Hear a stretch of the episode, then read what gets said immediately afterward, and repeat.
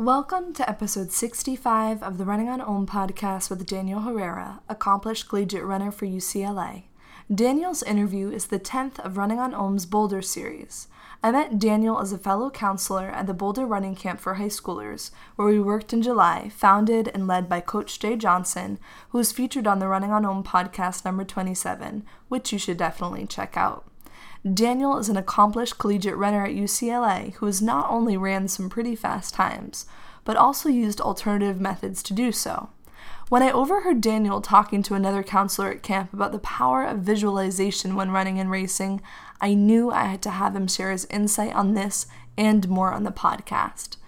Daniel's interview is the last of my Boulder Running series, which featured 10 podcasts with numerous athletes and creative minds. Check out episodes 56 onwards to hear their stories. If you're tuning into the podcast right now, please be sure to like us on Facebook and consider leaving a review on iTunes. I'm always open to feedback or questions, and I encourage you to leave your comments on our Facebook page. Let's jump into the show with Daniel. Daniel's running background from middle school onwards. How he knew he wanted to take running to the next level in high school and then again in college. A recount of a breakthrough 1500 meter race.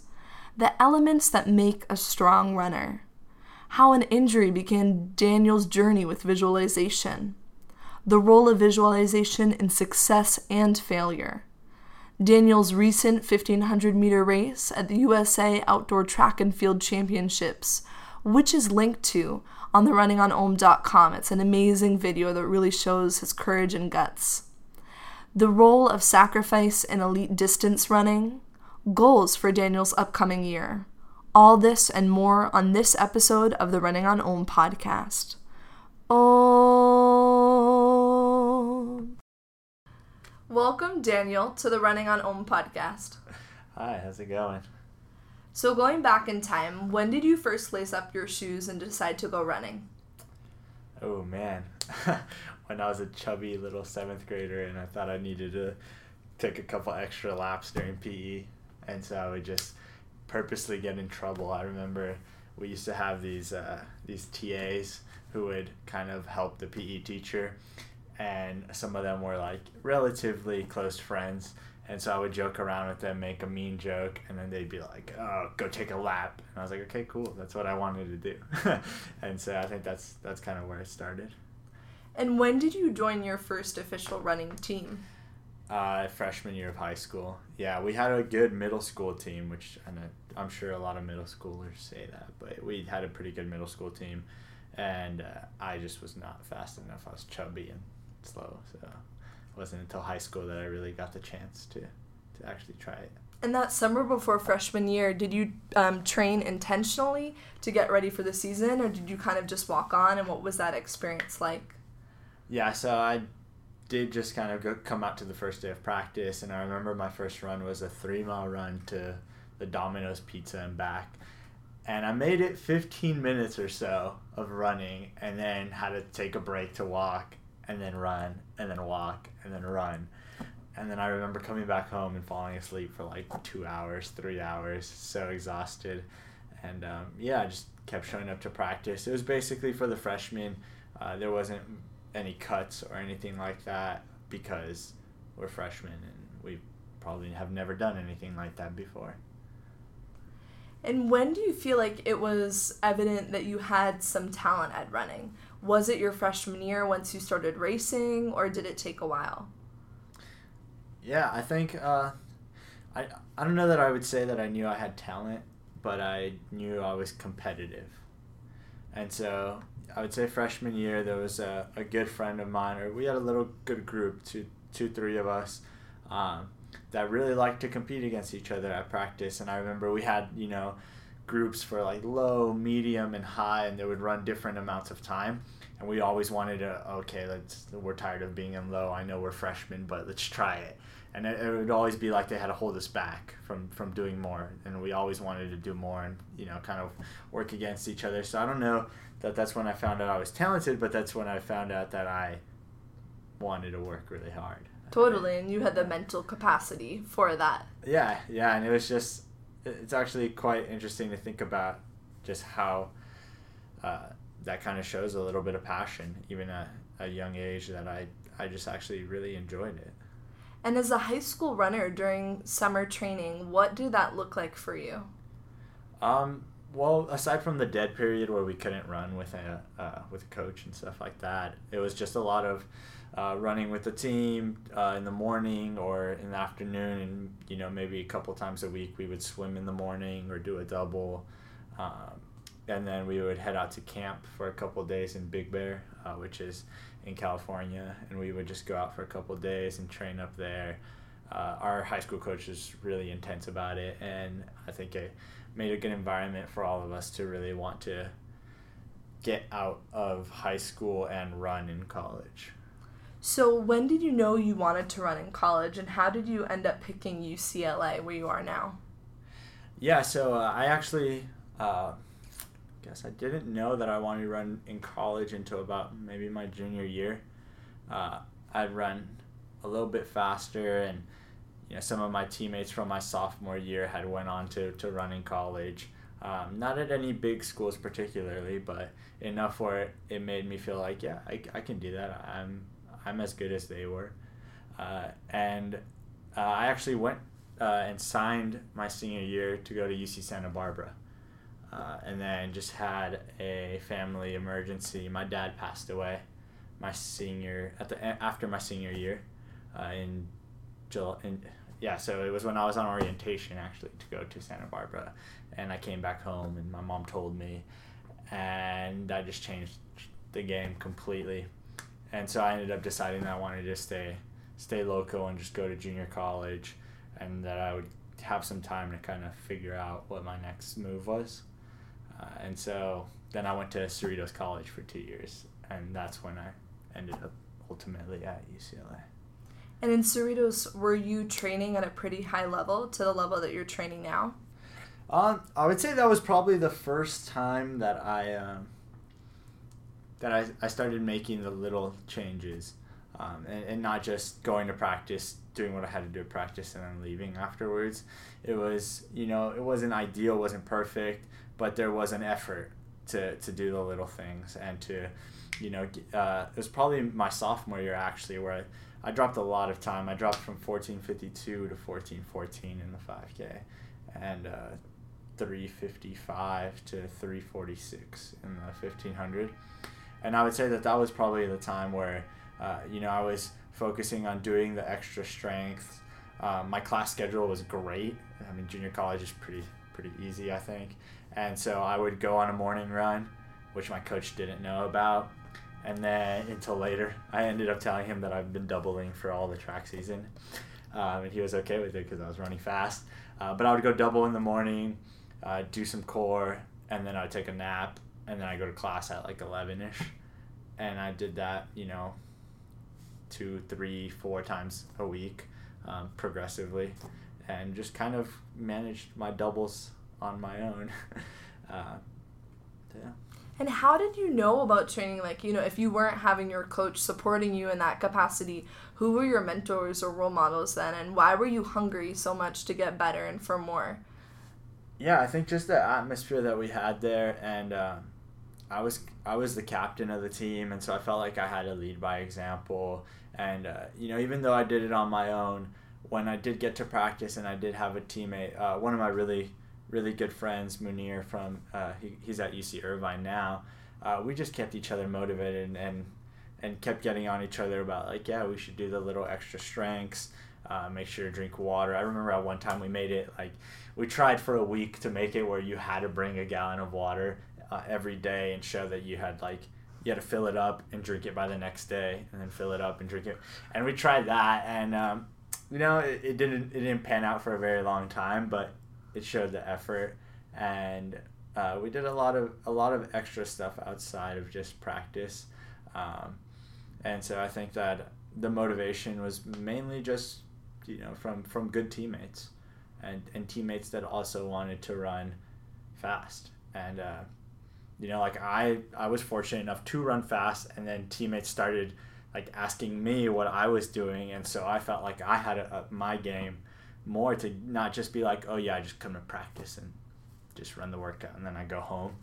I felt like I had to be doing a little bit more.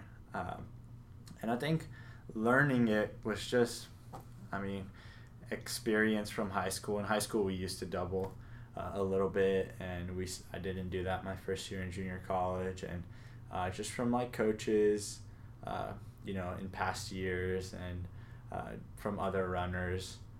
Uh, so it, it was mainly just kind of pick and choose a couple things here and there, but it wasn't like at that point I don't think I was passionately looking online, like trying to find a bunch of different uh, Okay, yeah. And take me to one of those breakthrough races your sophomore year where, you know, you really shaved off a lot of your time in your PR. What was the mental experience and physical experience like for you in that race? Did you realize you were having a breakthrough when it was happening? yeah, so uh, the first race that I had run was uh, of the year was a 1500. And my coach uh, had told me that it's like we'll, we'll see if you can run under the school record. And the school record was like 352 or something like that. And it was a meet that we were hosting at Cerritos College, which um, is, a, is a great track. It's a Mondo surface, gray blue. They use it for the state meet. So it's, it's a really nice track. It's a really nice venue. And so we were bringing Division One schools mainly. There was maybe uh, you know one or two other junior colleges in the 1500 at least that I was in. And uh, yeah, just he just my coach told me, yeah, we'll see if you can if you could run the school record. Like, do you think you can do it? And I was like, yeah, I, I think I could, I think I could get it. And uh, it was it was interesting because in junior college we had that mentality that we just wanted to crush the D one schools. We just wanted to beat them because it just you know went to it just goes to show you that if you work hard, it doesn't matter you know how much money or support or you know how big your program is is it's just you know when we lace them up it's who who wants to win bad is who's going to win.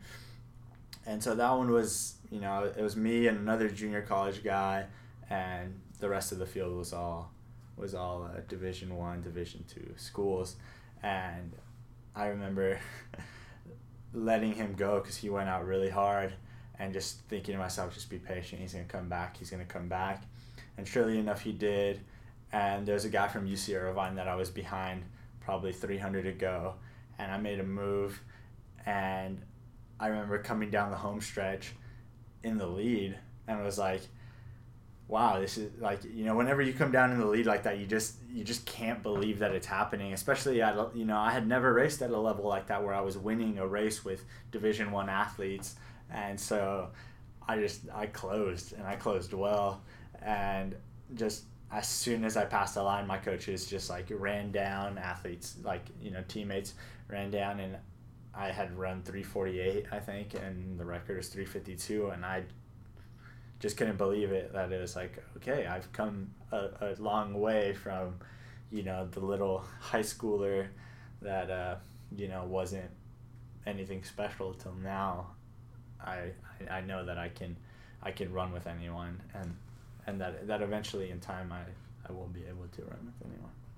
Yeah, so do you really I mean, do you believe that running is that long-term continuous effort, that consistency that has allowed you to have success? Or do you think that kind of you have this innate talent? Like what do you think it is?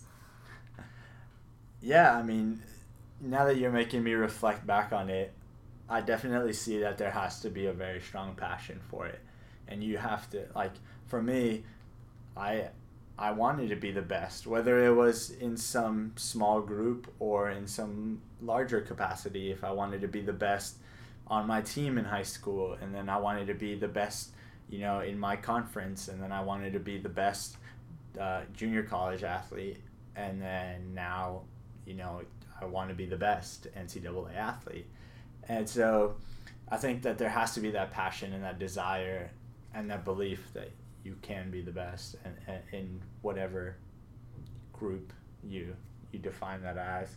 Um, so I, th- I think that's that's probably one of the most essential pieces to it, and and I think that you know long term training and consistent training is obviously very important, uh, but I know a lot of guys that have been training for eight years and are not going to be the best, and and it's because you know you can train for an hour and a half every day, show up at practice and leave, and it's not going to give you these enormous results unless you really think that you're actually doing something every day to get somewhere. Mm. Now, I know one of your things in your toolkit is visualization, yeah. and that's been really effective for you in the past year. Tell listeners a little bit about how you've taken time off from being on the UCLA team this past year, the races you've done, and then how visualization has kind of been a part of that success you've had in a more national circuit. Yeah, so I, I redshirted this year uh, and uh, this outdoor season, and uh, it was primarily because I had a fifth year left, and I knew that I wanted to take it because I knew that, uh, you know, I wanted to keep, I wanted to prolong the real world as long as I could, and it turned out really well for me. But uh, it also was I had an injury uh, in my indoor season while I was uh, running for UCLA, and I was out 10, 10 days of nothing in December, and then just swimming and biking uh, through January until I got back to school and got on the Alter G, which is you're not going to get in amazing shape on an Alter G because you, you can't run. You're, you're still in pain. And uh, I think the visualization started there because I, I was sick of cross training and just feeling like I was just on this bike or I was just swimming. And I remember knowing that I wanted to run a sub four mile. And I would sit on that bike and when it was time to go hard, I would go hard, and I would imagine myself at the University of Washington on the Dempsey track, Edward Cheserek, Lawi Lalang, just lining it up, you know, bell lap. They're gonna move past you. They're, you know, you you gotta respond. I, I and I would just sit there on the bike and just close my eyes and be in a completely different world, and um, you know, it it ended up helping me a lot because I didn't have great training. I, I started, I was healthy the middle of February. I think it was like February 15th was the first run I did where I felt no pain. And it was like a legitimate run. It wasn't like, oh, let's do a little three mile shakeout something. It was a legitimate run and I felt no pain. And, and, uh, I remember thinking that, okay, I have, I have two, three weeks until MPSF, like I, which is our conference championship and at that point, we had planned on me anchoring the DMR, which is a huge responsibility for a guy that has been injured for two months straight and is finally running again and is now healthy again. Uh, and I think that's when the visualization really set in that I, I had been there before and that I, I had raced those guys and I had been on that track where MPSF was a hundred thousand times in my head before. And I, and I knew I could do it. And, uh, I actually read a lot about it and watched a lot of videos that said, you know, if you visualize a certain exercise, you know, you get some percentage of, you know, what you would if you were to actually be doing that. And so I think that actually did help me out. And also, I think just mentally, it made me really believe that, hey, I can do this. And two, three weeks is not ideal, but, but I figured it out. And uh, I ended up not running. Uh, the anchor leg, but I led off, and I remember doing the lead off, and I was the 1200 leg, and I saw Michael Atchoo warming up, who's a great runner from Stanford. He had run 357, um, and at that point in the indoor season, I blew up in a mile and ran 413. I was like, I can stay with him. I, you know, that was that was me two weeks ago, and this is me now, and I'm healthy, and I've been there, and, and I can do it and there was also a guy from Washington, Meron Simon, who'd run four flat in the mile, and a bunch of other guys, a bunch of other guys that were much better than than I was two weeks ago, and uh, the race went off, and I just no, I, I, I thought to myself, no, you you can you can stay with these guys, you can stay with them, and lo and behold, lap to go, I'm still with them. Michael Atchoo passes us, and I, I gave him too much credit, and I just let him go, stayed behind. Uh, Washington runner, and and with 150 to go, I passed him, and I ran 254 for my split, and my teammates were like, "How did you like?" We were the most worried about you, because all of us have actually been training, and here you're the one that ran faster than you were supposed to. And so I think that that's where it started it. And the next day, I told myself I'm going to run sub four and I told my coach, hey, if, if I don't run sub four, then my season ends right here. So I'm, I'm gonna run sub four. And long story short, I blew up and ran like I don't know something slow, but I went for it and I was in the lead and I had a huge gap. I was in the B section of the race. It wasn't you know. I remember hearing like, oh, Herrera said you know setting a, a, a sub four pace and no one's going with them. And I was like, okay, I'm gonna do this. Today's the day. I'm gonna do it. But then you know the training caught up. I hadn't really been training, and I had just raced the night before.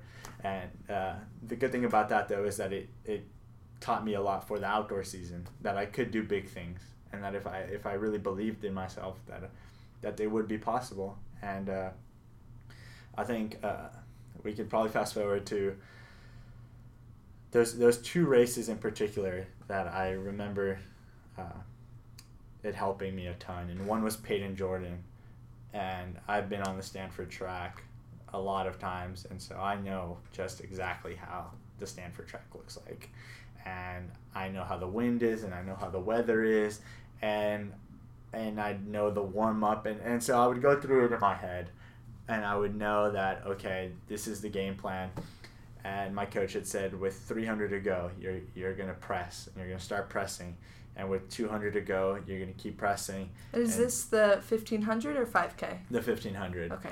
And and I had I had a great 5k earlier in the year and broke 14 for the first time. And so you know that helped me like okay I'm in great shape.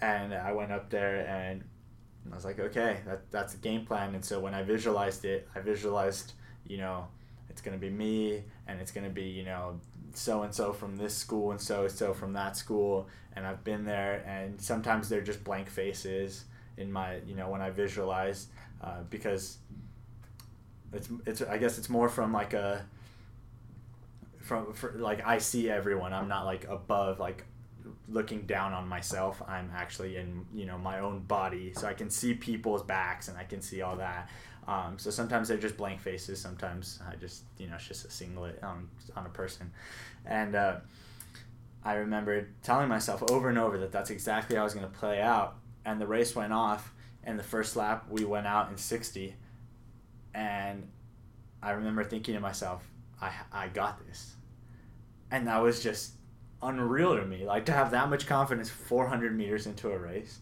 and think like, okay, I know how this is going to go I'm just gonna sit back. I'm just gonna wait, be patient. And I had so much confidence. And with 600 to go, I was getting antsy, and I was like, okay, you gotta move up, you gotta move up. And uh, bell lap came, and I'm like, no, 300 to go. You're gonna press at 300, but you need to get out. And I made a hard move to get out, but 300 to go came, and I just was in the lead, and I was just pressing. 200 to go came, and I was still in the lead pressing and I was like, okay, okay, this is exactly how you how you saw it. And then 75 meters to go, she started tightening up. It was just just pain, and uh, Peter Callahan, who ended up taking fourth at NCAA's this year, passed me up with 50 meters to go, and just you know didn't blow by me, just passed me, and uh, I just couldn't catch him, but it worked out exactly how I had seen it you know, for the most part, I had seen that I, you know, how the pace was going to be, how it was going to go out, where I was going to be in the race, when I was going to get to the front. And that's when I really, really bought into like, okay, this this stuff actually really works. And I did that, uh, you know, several times throughout the year. Uh, but the hardest one was at USA's uh, because those, those guys were were idols to me. And to, who was there? Well, my heat had my heat had Leo Manzano, Riley Masters, Lopez Lomong, Will Leer, um, a ton of other.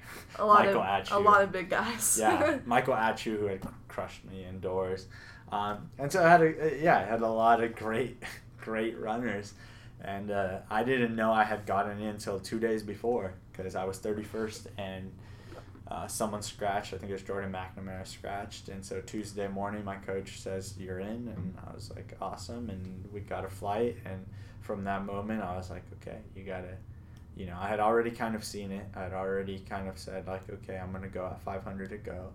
Um, and, and make sure I'm in the front and I'm in the mix. And then I, you know, started losing a little bit of hope as it got closer and closer to the race. And then two days out, I'm like, okay, I got to get back in it again. I got to, you know, get get that visualization going again, get that confidence going. And I remember showing up the day before and doing my pre my pre race, just seeing so many pros, so many just elite athletes, and I know all of them. I know all of them by name and PR and what sponsor they have, and uh, I couldn't believe that. You know, these were the these were the people that I was gonna race, and and and I started telling myself, but you you belong here, and and visualizing that, I was I was gonna make it to the final, and that that's what I came here to do, and uh, yeah, it was it was it, it got to be pretty bad once I realized who was in my heat and was like, all right, like these these guys are good, but you just gotta visualize it and you got to fake it until you make it is what my coach would tell me fake it until you make it. And so i spent the entire day before just like i i can do this i can do this. And i didn't believe it but i told myself enough times that it wasn't until I got in that tent, I sat down, I look left, I see Leo Manzano, I look right, I see Lopez Lomong, I just see a who's who of, of distance runners, of, of 1500 runners, and we got out to the track and i was like i can do this. I can make the final. And uh, you know that race we had said that it was going to go off at 600 but that that's that's how that's how it is at USA's in the in the prelims. That at 600 to go somebody really starts going and, and you got to be there because if you're not in good position at 400 to go they're going to close in 54 and it, it makes a huge deal if you're at the back and you got to run a 53 or if you're at the front and you got to run a 54 and so 600 to go came and i was like towards the back and i was like okay i gotta gotta get going before it gets going. And so i passed a couple people and then 500 to go came and i was like okay it's i still feel like it's not going. And i passed a couple more people and 450 to go came and I was like just just take it. And so that was an unreal feeling to be leading you know Lopez Lomong, Will Leer, and all those guys and then 400 to go Lopez Lomong passed me went into the lead and I just sat behind him and was like okay okay you can do this. 300 to go I was like wow this is gonna happen. You're gonna make the final.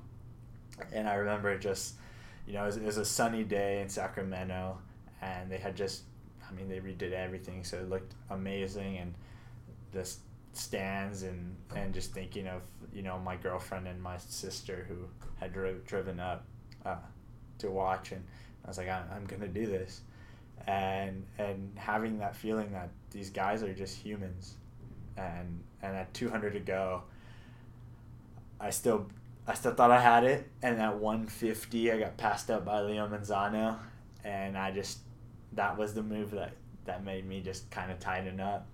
And at 125, I just tightened up too much, and and uh, and that last hundred will haunt me for for a couple couple races. um, but yeah, I ended up just finishing two spots out from making the final, and uh, I thought, well, I made a really good move I put myself in it to win it, and I realized that these people are, you know, they're just people, and they are no different than me, and and I could I could beat them, and and I, I got a lot of compliments afterwards for really making a hard move, and a lot of people, you know, telling me good job, and, and that it's it's been uh, unreal to see the the difference in my racing and and uh, in my times, and so yeah, I think visualization is is a very underrated tool because it's a game changer. Yeah, for sure. I know as well as visualization, there's numerous other things that you really believe in and live and embody, as well as nutrition, strength training. What would you say are kind of three things that people who want to take their running to the next level can do? Uh, I mean, you named a, a good amount of them, but I, th- I think, you know, with nutrition, I always get people that say, Do you think it really matters? Um, you know, is it, is it really that important? And for me, my answer is, I mean, it is yeah, I, I think it is that important because at a certain point, it comes down to the most minuscule of changes. You know, when you're trying to be the best, you just got to do one or two things a little bit better than someone else to get that mental edge. You know, just for that confidence that hey, I don't I don't I don't eat bad. I don't you know I eat healthy. I you know I don't have that ice cream after dinner or that you know dessert that everyone else is getting or have that you know beer po- post race that someone else is having and for some people you know that might seem really uptight but if you want to be the best then I, th- I think it's it's a pretty simple sacrifice um, and so i would say that nutrition is definitely undervalued um, and it's a, a very important part of it. Um, i would also say that you know making sure that you're on top of your strength training and that you're doing stuff outside of just running uh, and uh, and just your commitment uh, in, in terms of time. If you think about it i mean people work full-time jobs. Everyone you know at some point hopefully works a full-time job and that's eight hours a day and that's doing something that you know some people love doing and some people don't love doing so why is that difficult for a runner to spend you know more than just two hours of practice actually doing what they love to do. You know, especially if you're, you know, an elite athlete, then you know, spend the two hours to go to practice and make sure you're doing your drills and you're stretching afterwards, and then spend the other hour in rehab, and then spend another hour hour doing your double, and spend another hour taking a nap and resting and you know if you're an elite athlete and that's what you want to do um, then you got to make some sacrifices and, and you have to find time to do those things and it's a, it's obviously a harder balance um, at some points than at others but I think it's you know that that commitment level that you have to be willing to to do more than just show up yeah no for yourself what and really kind of taking your running to the next level while also balancing being a college student. What do you think has been the biggest sacrifice you've had to make for running, and do you view it as a sacrifice? Um, yeah, I think the biggest sacrifice is just like having a ton of free time. You know, like I know a lot of people that love to watch movies and watch TV and just hang out, and uh, I mean, I'll watch TV when I'm eating breakfast for 15 minutes, and that is my TV for the day, you know, when I'm eating dinner for 20 minutes. Um, and so I think just, you know, uh, giving some of that free time, or, you know, most of that free time away uh, when you, when, you know, when you're mentally okay with it, you know, sometimes you do need a break. Sometimes you just, you know, I'm very good about weekends. Weekends, I have a mental break. Uh, during the week, it's much harder because you know you have classes, you have schoolwork. Uh, I try and stay on top of my grades very well, and so you know it, it does become a, a, lot of sacrifice of free time. But I think if you're enjoying it and if you have a, a, a purpose, you know, like I want to win an NCAA title, and all that time that I could have spent watching TV or relaxing and hanging out and playing video games or you know just doing a whole lot of nothing is is well worth an NCAA title if I ever get it and if I don't then you know I enjoyed the process of it and I'm a better better runner and probably a better person for being able to be that goal driven. Yeah, so tell me in this upcoming year when you look towards your last year running for UCLA, what are your goals and if you could win an NCAA title and if you do, what would be your dream event to win it in? Yeah, so I guess my goals are uh, 336 is kind of a, a top 10 time in the history of the NCAA.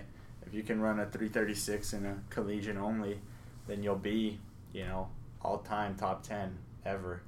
And I think that would be huge for me because then I can, you know, feel like I've left my mark on more than just you know my team or you know that that it was you know uh,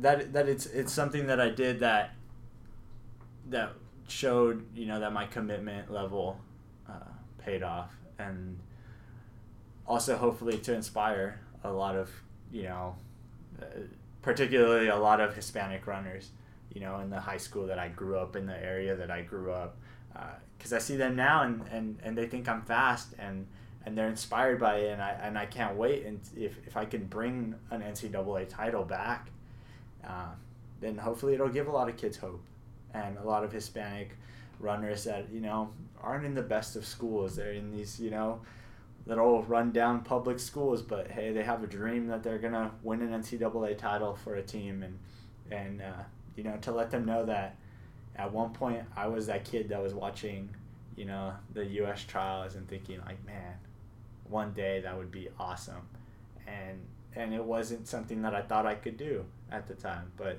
but you can, and and if you try hard enough, then you know you'll at least get really close. Um, so I'd like to, to have a all, all a, top ten time. I'd obviously love to win an NCAA title um, as an individual in track, uh, and it preferably. I mean, an NCAA title is an NCAA title. I guess I really don't care what it's in. Uh, you know, I would think that it would probably come in the mile indoors or maybe the 3K indoors. And if not, then it might be in the 15 or 5K outdoors.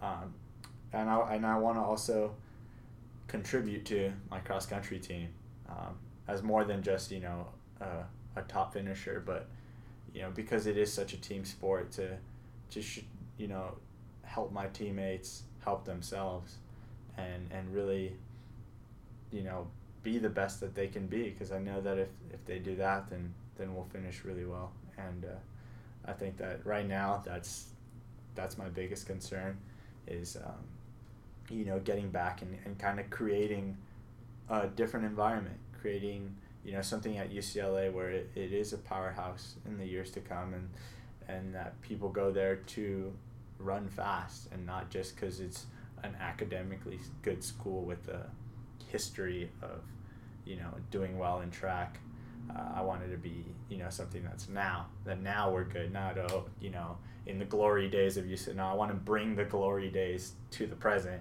and make UCLA, uh, you know, a, a good distance running program.